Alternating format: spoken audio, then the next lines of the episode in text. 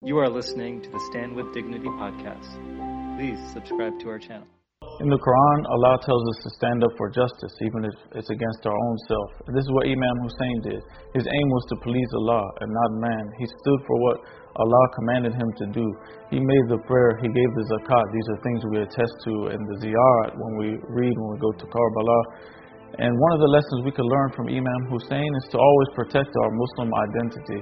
And whenever we see these social corruptions, just remember what he did and what he stood for, and that he never gave in, and he even sacrificed his own life to protect the message of his grandfather.